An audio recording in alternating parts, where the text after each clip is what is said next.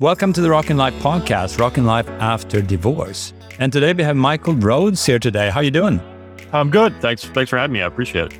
That is so awesome. I love interviewing people. This is uh, one of my passions in my life become, you know, the last six months. And uh, Me too. the, the Rockin' Life podcast is all about bringing hope to people that are struggling through divorce and uh, being this uh, light in the end of the tunnel, giving little clues on, on what to do and what not to do when you navigate this difficult journey.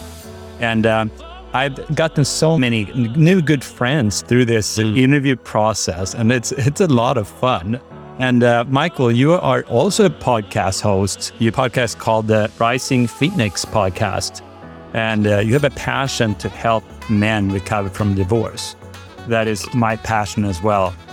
And your goal is to help men, give them hope, a place to come together and work together in order to rise up from the ashes of their former lives.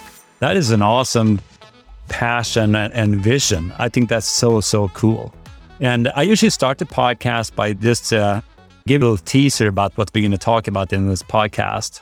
Yeah, I think part of the the journey once you are served papers or, or separation occurs, part of that journey is trying to find not only meaning, but it's about I think for me, uh, and I think it's the wisest path is to do some pretty deep introspection and and I did that. I still do that. And one of the things that I I discovered was that my deployment of the silent treatment was not a healthy thing, not only for me because I was avoiding things, but also for my uh, soon to be ex wife because she was a pretty codependent person. And I'm not saying that to knock her. We all have our faults and failures. We're, we're humans, but it was especially painful to her because of that. And it, it made her feel isolated and uh, alone at times. And that was never my intent, but that's what I've learned is that's what has occurred. And was probably, not probably, it was a, a, a contributing factor to our divorce for sure.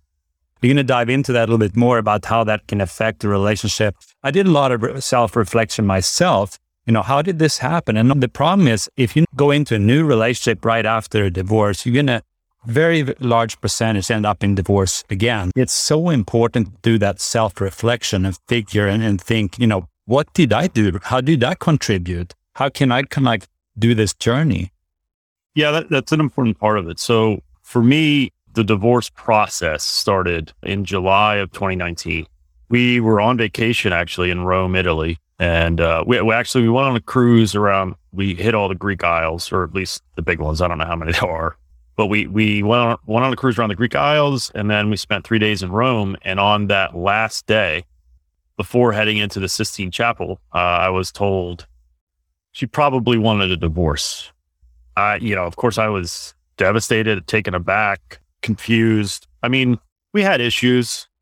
There's obviously nuance to the story, but you know, I won't cover. But it was uh, it was a shock in some ways, and, and in some ways it wasn't. uh, Just because I, you know, we were having issues. I guess I, I was just surprised that she was willing to walk away, and that's essentially what happened. So we got back home on July third of uh, of 2019, and one or two days later, she moved out. She she went to live with her parents. I suspect some infidelity. There was definitely another person involved, and that's the nuance of the story that I won't get into. But uh, I knew the man, and I don't know if she ever actually cheated per se, but I suspect it. But it's water on the bridge at this point. It doesn't really matter. But she left the two children here with me, and that was the most difficult thing I have ever done in my life is try to console and help two children understand why mommy left. I don't wish that upon anyone. I think that I don't know how anyone does that, let alone a mother, but that's that's her burden to bear. I, I can't try to understand it or worry about how it's going to affect her. Uh, I do frequently worry about how all of this is going to affect my children, and I'm trying my best to do my best for them. And with that said, I also have to protect myself and keep myself sort of safe. So I don't have a lot of interaction with their mother. I mean, none in person. it's all via the, the court ordered app. I have a significant amount of, of anger, which is, you know, hurt and pain. Anger just covers it up. Where as men, we're, we're, we're allowed to be angry, but usually that anger is covering a, a, deeper, more painful emotion. And I'm in the process and, and have been and will continue to be probably for the rest of my life to work through these things and figure out how to handle them in a way that is healthy, not only for me, but also for my children. That's uh, definitely one of the most difficult things I've ever gone through in my whole life. Yeah, it's devastating. A shock for the system. And uh, definitely to navigate that in a positive way, taking the right step. Because when you're acting in anger, you're not yourself. And a lot of times you make stupid mistakes. Oh, yeah. I usually say one of the keys to move through divorce in a good way is to have people around you. Uh, to isolate yourself is very common, but that's one of the biggest mistakes you can do is to isolate yourself. It can be years after. A lot of people isolate themselves and they just uh, become this uh, downward spiral and uh, they don't get out of it. But to reach out for help, I think men has a harder time with asking for help too. It's a lot of pride involved. Yep. And uh, it seems like you have come over that bump and you're seeking help. You're introspect, you're thinking and learning. So how did you move through this? Have you asked for help? And what are your best suggestions? I, I had a difficult childhood and I also lost my father when I was 22. My father was my biggest supporter and my one of my best friends. And he was 44 when he passed, and I I was devastated. I was angry. I was sad. I was bitter. I was I was a mess. I was also in, in the United States Navy at the time, and I was fortunate that I had I had a chief that was looking out for me and, and said you need to get into some counseling. And so I went through the Navy and I got counselor, and I sort of began my self help journey at that point. And, and I had a lot of stuff. I think we all do because we're raised by humans and they're fallible. And so even with the best of intentions, our parents are going to screw up. Even with my best of intentions, I know I have screwed up. So we all have things to work through, but I had a lot of things to work through. And it really began at that point. And so asking for help became a little bit easier because I legitimately, it was, it wasn't like a, you know, when someone dies, yeah, you're not usually told, yeah, just get over it, just move on, it's fine. You know, when you when you go through a divorce or a breakup, that's pretty much the norm from a lot of people. You know, just just just get over it, just move on, it's fine. So I think if I hadn't gone through the loss of my father, which felt like a legitimate reason to ask for help, I don't know that I would have, quite frankly, have asked for help later on in life because as you said, as especially as men, there's a stigma about asking for help. There's a stigma about therapy. There's a stigma about having emotions and feelings. And, and that's one of the things that I, I try to break down and sort of dismantle is that sort of view that men can't cry, men can't ask for help, men can't have any emotions other than anger. So my self help journey sort of started there. And, and once the divorce happened, it became much easier for me to ask for help. And so, and it's kind of funny. I, I have a, a, a great friend of mine. He's a a mentor, a brother. He and I met probably 2005 or so. And the first night I met him, I met him through, it's a long story. I won't get into that, but I met him through, through a mutual friend a long, a long way around. And the first night I met the man, we started talking about his divorce. From the first meeting of, of meeting this, this guy, I, I knew what he was going through. Now at the time I was happily married. Eh, you know, and he was five or six years out from the divorce. So it was very strange. I don't have much faith. Uh, I try, uh, but I struggle with it. But those types of moments make me sort of my ears and my, my intuition perks up and go, well, maybe there is something to this faith thing. But if it wasn't been for him having this conversation with me the first time we met, I wouldn't have known that he was going to be a resource. And so, and we were friends, we were friendly, uh, but we didn't talk on the phone very often. You know, we would definitely see each other. I would definitely go to his place and, you know, we would hang out and stuff, but he wasn't a super, super close friend, but I knew his story. So once I was starting to go through my journey, I knew that he was a resource and I reached out to him. So that's one of the keys is the action of reaching out, the action of putting your hand up and saying, I need help. And if I hadn't had all these other things happen, I probably wouldn't have so easily done it. And more importantly, perhaps I wouldn't have known that he was a resource, not just somebody putting your hand up and asking somebody to help you, but I knew I had a friend that I could lean on. And that became sort of the center of what I tried to do going forward. And not only work on myself, but I knew the importance of being able to to rely on a friend or I should say a man to help me with these things. So once I got to a certain point in my recovery, and I, and I truly believe going through a divorce is a recovery. It's not just getting over it. You have to recover from it. Yes. I knew that I I wanted to be the the same type of resource to other men as much as I could be, as much as I can be, as myself still recovering.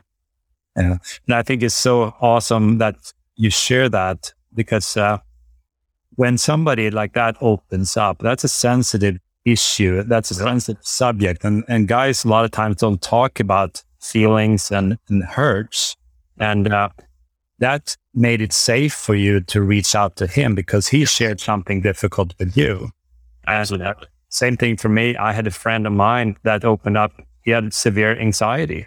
We were just sitting in a restaurant. We just gotten to know each other six months and even sharing about his anxiety. I had no idea what he was dealing with. And then I shared about my divorce and our friendship deepened. You know, now we're best friends. Just taking that step of faith and reaching out and saying, you know, I am vulnerable. I'm, I'm okay to share things that hurt. And a lot of guys are probably a little bit afraid of taking that step because they're wondering, what am I going to look like? Am I going to look right. weak when I share that or whatever? But uh, I had such a lot of shame go through divorce. It felt like a failure. I was married for 20 years and I didn't want to talk to the, the, the cl- my closest people about the divorce. It was really difficult to start sharing about it. It's not just sharing with those that are close to you that can be difficult. Sharing with anyone can be difficult, but I think there is something to be said for sharing with someone who understands. If you have a great friend, but he's never been through a divorce, he's not going to be able to help you as much as someone who has been through it. I think it's vital to seek out support. I mean, any support is great. And I'm not knocking those people because they haven't gone through a divorce. Good for them. But they just don't get it as much. They don't understand that kind of a pain and rejection. So it for me, that's why I, look at this as an opportunity. If I'm able to take this pain and and suffering and turn it into a strength and uh, allow other men to to help them, it gives it meaning, it makes it sort of worthwhile. Yeah, it's definitely. I usually say that you, you need to pick people that you trust. Yeah, and was actually my counselor because I, I went through so much loneliness, depression throughout initially in the divorce, and she said reach out to a few people that you trust. And I reached out to four people. Two of them had gone through divorce, and they're the one that I felt that they could relate to me. The other people listened. The other two sure. listened, but I never felt that we could really connect, and I didn't feel that they could understand me. And to be able to talk to somebody about what your hurt is so important. But it's also important to have, for example, a mentor, uh, somebody that's already moved through it. These two people have just recently gone through it. And it's kind of like when you have two people struggling, yeah, they can listen, but they might not be able to help as much. Right. Have somebody that's moved through it a long time ago and be like a mentor and a coach or, you know, somebody that can uh, give you some hints about the future is also a, a, crucial point to it. And that's why I have mentorships. But uh, yeah. yeah, to have those people around you is so crucial. Well, and that's one of the things I think that is also difficult with men is that, and, and, and maybe women too, but uh, uh, for sure, men, I think, and again, uh, why it, it makes me, I just love my buddy Chris because from what I have seen in working in support groups and trying to help men and interviewing people and it seems like a lot of men, once they get to a certain point, they don't want to look back. They don't want to talk about a divorce. They just want to move forward. So that's one of my missions to find men that are willing to say, Hey, yep, I've been through it and it, you're going to be okay.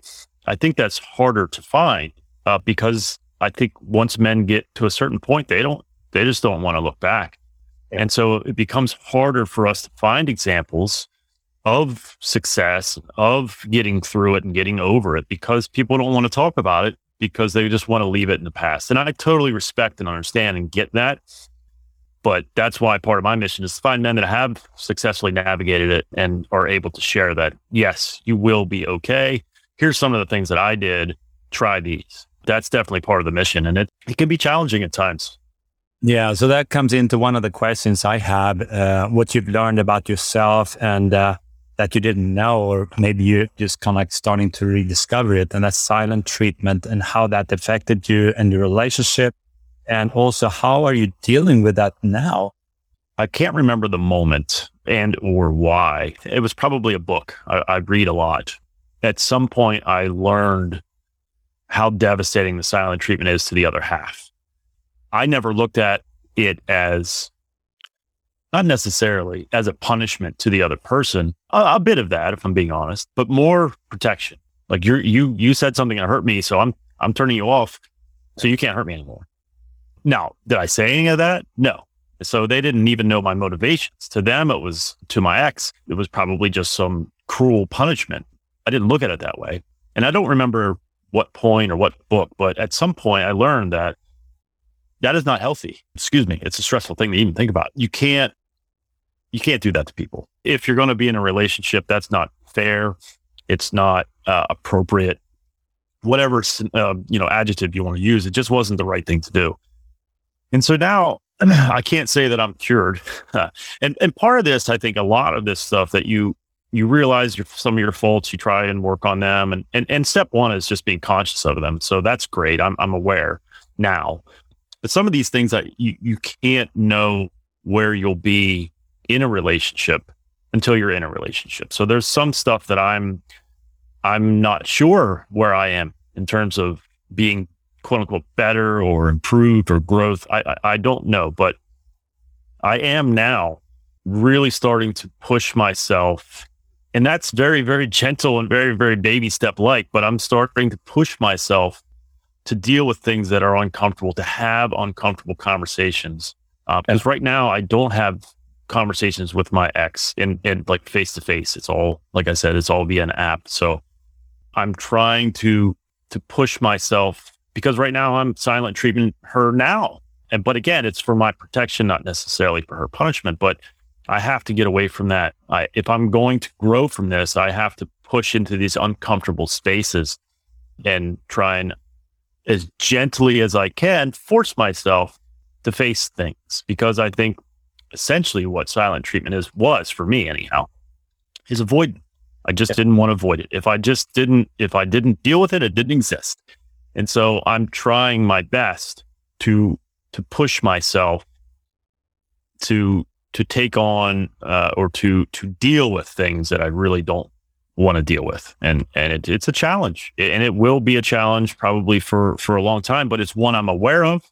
It's one I know I have to to deal with, and it's one that is it's important to me for sure. I think it's uh, crucial uh, to be become aware of those things that yes. triggers you or that uh, you use as a, a protection.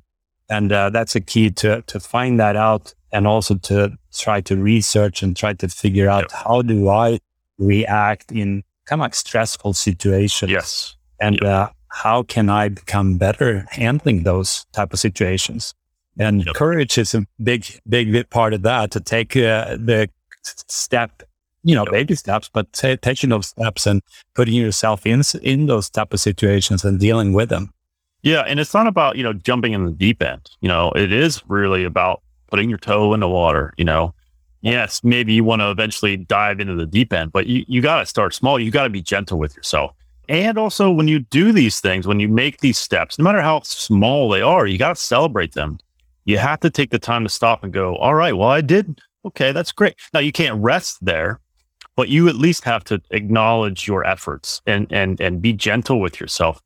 You know, one of the things that I I think about a lot is negative self-talk and how we're essentially programmed species to look for the negative. That's how we survived and made it to this far. You know, a long time ago it was making sure that we didn't get our throats ripped out by, you know, wild animals, but you know, now we, we don't have that issue, but that sort of looking for the negative still, it sticks with us. So we have to be very, very mindful of how we think and what we think about and to be, to be gentle with ourselves and realize when we are having these negative things to sort of redirect them and change your thoughts. But that takes time and effort and any gains you have. I think it's incredibly important to stop, breathe in the victory, no matter how small, because it allows us to, it, it's sort of a positive feedback loop. So we did something good. We recognize it in ourselves. We celebrate it. It, it, it encourages us to push a little further. But again, this, you know, toes in the water. It's very slow process. I tell guys all the time, there is no timetable. Whatever timetable you think, throw it out the window. It doesn't yeah. matter. And I struggle with it. You know, Chris reminded me yesterday. He's like, remember, you tell the guys all the time, and here you are saying, yep, you're right. I should be here. Definitely be careful with should statements. I should have done this. I should be here. I should do that. Those type of statements can be damaging. Getting people around you is uh, definitely a, key to moving faster and also to create this upward spiral instead of the downward spiral. Now, when it comes to the silent treatment, has that affected you in any, any other relationships, uh, for example, friends or uh, your kids, etc.? And how have you dealt with that? Uh, I'm trying to think. With friends, yeah, definitely. You know, I don't know that I. It's it's definitely not deployed in the same type of way that it would be in a relationship. But I would say instead of sort of, I don't know if it's exactly the same, but it's very similar. I would just avoid someone. Like if I'm kind of dealing with it now, to be honest with you. There's a guy who uh, was a friend, is a friend, and and he's done some things that have been hurtful and, and disappointing, and and I've talked with him, but not about the issues. And so I've been again, I've been you know I've been avoiding it, and that's sort of a silent treatment. Also called it the boundary. Uh, if somebody doesn't treat you correctly, then you have to have boundaries, which is very very healthy, and that also brings respect. Sure, have respect between the friendship if somebody steps over a boundary that you have or call your name or whatever, sure, and you tell them, okay, this didn't feel good. And then if they still overstep it again, you're going to have to enforce that boundary. I think the, the key there is to, and, and where I fail is to make it known that they have crashed up against a boundary, that pushed up against a boundary. I'm, I'm not good at stating that. Like, hey, yeah. this, I'll just withdraw. And so I'm yeah. trying to put myself in the uncomfortable of saying to him, and it's it's on my to do list. Definitely, it can be a little uncomfortable to say yes. somebody that has hurt you. Absolutely, this really hurt. Can you please not say that to me uh, again? Yes. This, it, I don't like that. And then, you know, if this happens again, I'm not going to be able to have a friendship with you to establish those boundaries. It's so crucial. Yeah, agreed. And it's it's the, that's the difficult part for me is just to have those to sort of because uh, I think it's a fear of rejection, right? Yeah. Even though I'm hurt by him, if I say, "Hey, man, I didn't like that," he says, "Well, f you, I don't care." That's what I'm uh, trying to avoid. But meanwhile, who knows if that's what he's going to say? I don't even know. So it's it's a matter of pushing myself into these uncomfortable spaces in order to make peace with them and get over them. And and you'll never ever grow or overcome anything if you don't push yourself into some uncomfortable space you don't really want to have people in your life that treats you poorly. You need to have uh, boundaries. And you need to have people, you know, check marks. You know, this is this is an awesome person, but that person, you know, I don't really like to have that person in my life. Yep, agreed. Yeah, agreed. When you moved through the divorce and uh, up until now, have you learned something about yourself other than the silent treatment, or how has this divorce impacted your life? An example for me, I was not very open and vulnerable. I was very much trying to pretend to have my my relationship in order, having a nice house, you know, etc. A lot of these things, going through a divorce, financially crushed me. Not being dependent on these outside physical uh, objects, and also to be able to be me, to be able to kind of like say what I think. It's one of the biggest learnings in my life, and I love being me. I love to be able to be, you know, say what I think and being vulnerable and open. It's really fueled my desire to grow and to improve. I have found myself going, okay, this is not fun. This is not good, but what can I do now? And what options do I have? And, and the best one, the biggest one is to be truthful, to speak my truth, but also in that to find areas of growth and opportunity for me as an individual, as an emotional man. What are the things that I can do to to improve? And and and I've I've learned that it's it's not a destination; it is a journey. You're never going to get there. Uh, there is no perfection. Perfection is not the goal. Progress is, and so that's really been a central part of of who I am. You know, I've done different courses with life coaches. I've went back to school. I've really tried to, as gently and best I can, find my flaws and try and improve upon them. Not that I'm a flawed person. I just have flaws. I'm a human when we all have them.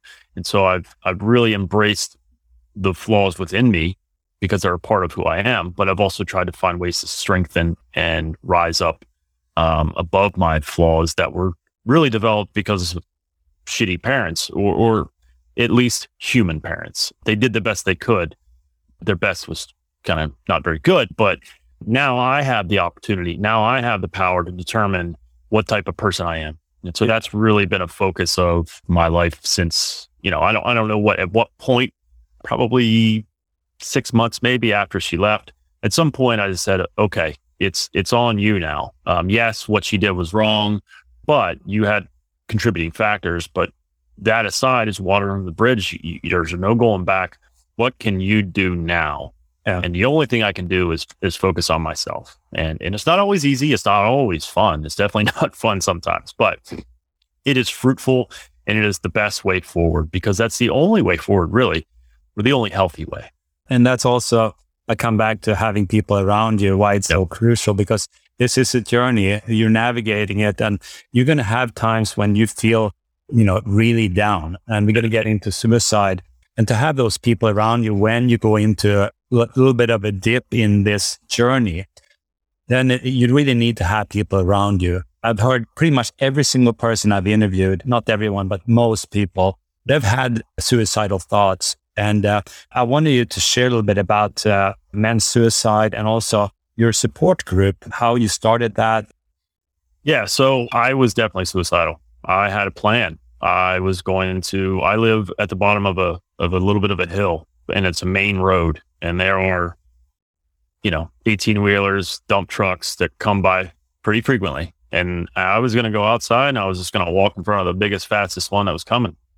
Um, I checked myself into a hospital and got a psychiatrist and got on medication. And I, I know the pain. And if there's anyone out there listening and you think that you're alone and that you're the only one that's ever dealt with this and the pain of it, I promise you that's not the case. And I, I sympathize and I understand. In 2019, in America alone, divorced men killed themselves at a rate of 38 a day. That's crazy. And that number is staggering. Um, and so one of the one of the keys to to lowering that, I believe, is to reduce the stigma of of men feeling and crying. And so after I had help from my buddy Chris, who I mentioned, um, and I will continue to mention, I love the man. Um, I realized pretty quickly that he was one of the main reasons that I was still alive. Wow. And I thought to myself, how do I pay that forward? What can I do? I have all this pain. I have all this hurt. I have all this misery. I have all this time. What can I do with this besides working on myself and focusing on myself is I can help other men. And so I thought, well, I, will be a life coach. And I thought that's something I can focus on, something I, I can do. I went to school to do that.